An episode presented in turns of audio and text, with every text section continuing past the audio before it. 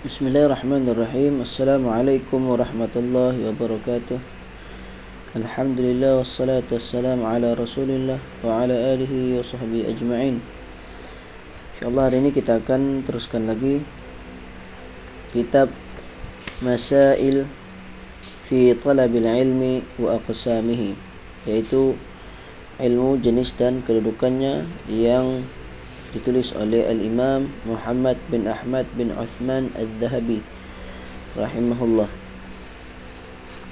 Mas'alatun itu persoalan di dalam terjemahnya di, ter, di dalam terjemahan uh, telah di uh, tulis persoalannya ya ini berkenaan status orang yang baru memeluk agama Islam, baru masuk agama Islam.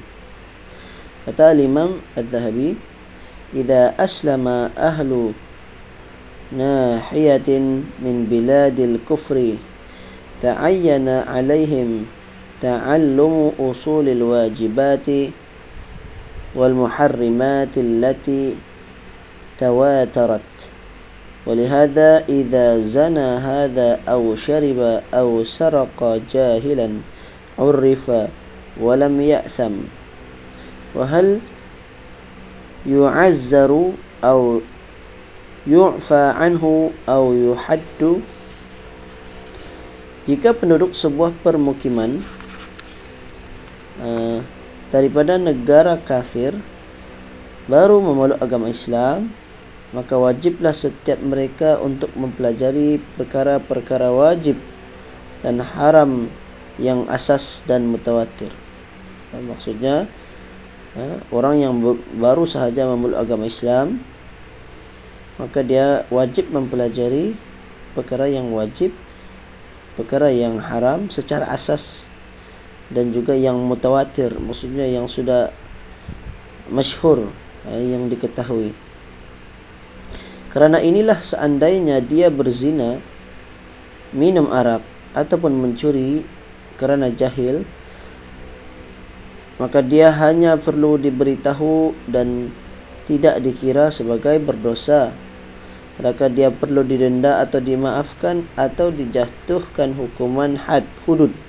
Okay, yuhaddu. Fihi niza'un bainal ulama'i wal-zahiru dar'ul haddi anhu bi khilafin nashi'i baina azharu al-muslimina المدعي الجهل بالتحريم لم نصدقه ونحده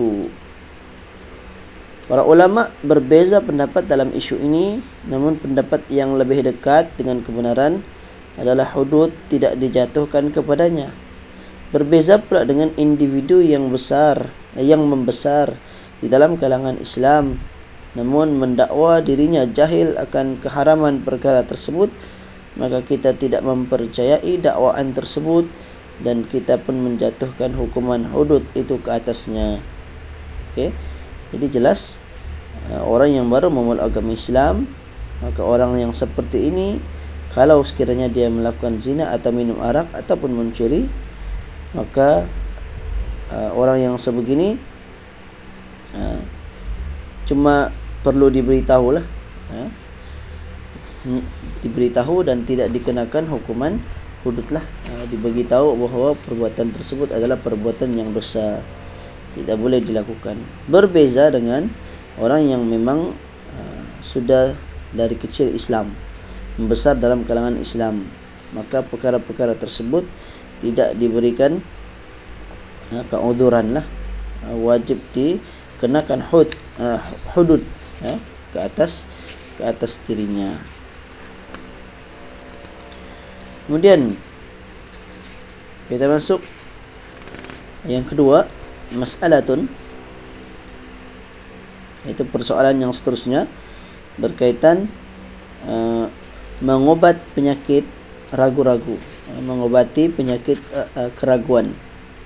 Man marida qalbuhu bisyukukin ووساوس لا تزول إلا بسؤال أهل العلم فليتعلم من الحق ما يدفع ذلك عنه. ولا يمعن. وأكبر أو وأكبر أدويته الافتقار إلى الله والاستغاثة به.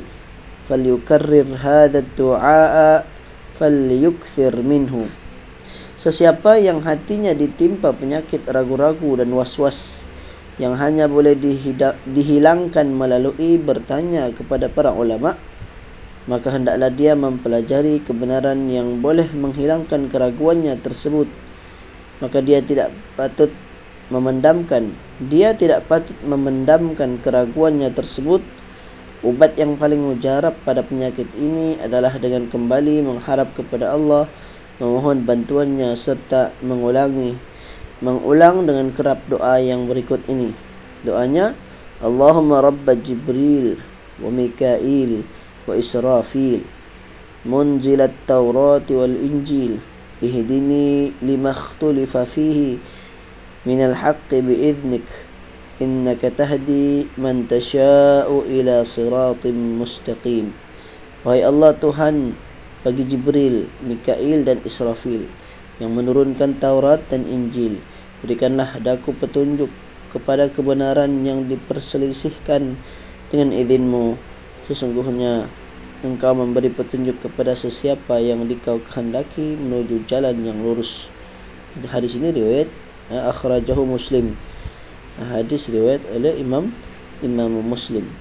Ya, jadi dalam persoalan ini kata uh, imam az-zahabi bahawa sesiapa yang di dalam hatinya ada penyakit was-was uh, keraguan maka hendaklah dihilangkan dengan cara bertanya kepada para para ulama dan hendaklah selalu berdoa memohon kepada Allah Subhanahu wa taala dengan doa yang telah disebutkan uh, oleh oleh Imam Ad-Dhahabi sebentar tadi. Insyaallah kita akan sambung lagi uh, pada waktu uh, seterusnya. Wallahu a'lam. Aku lu qouli hadza astaghfirullahal azim li wa lakum sallallahu ala nabiyyina Muhammad وعلى آله وصحبه وبارك وسلم والسلام عليكم ورحمة الله وبركاته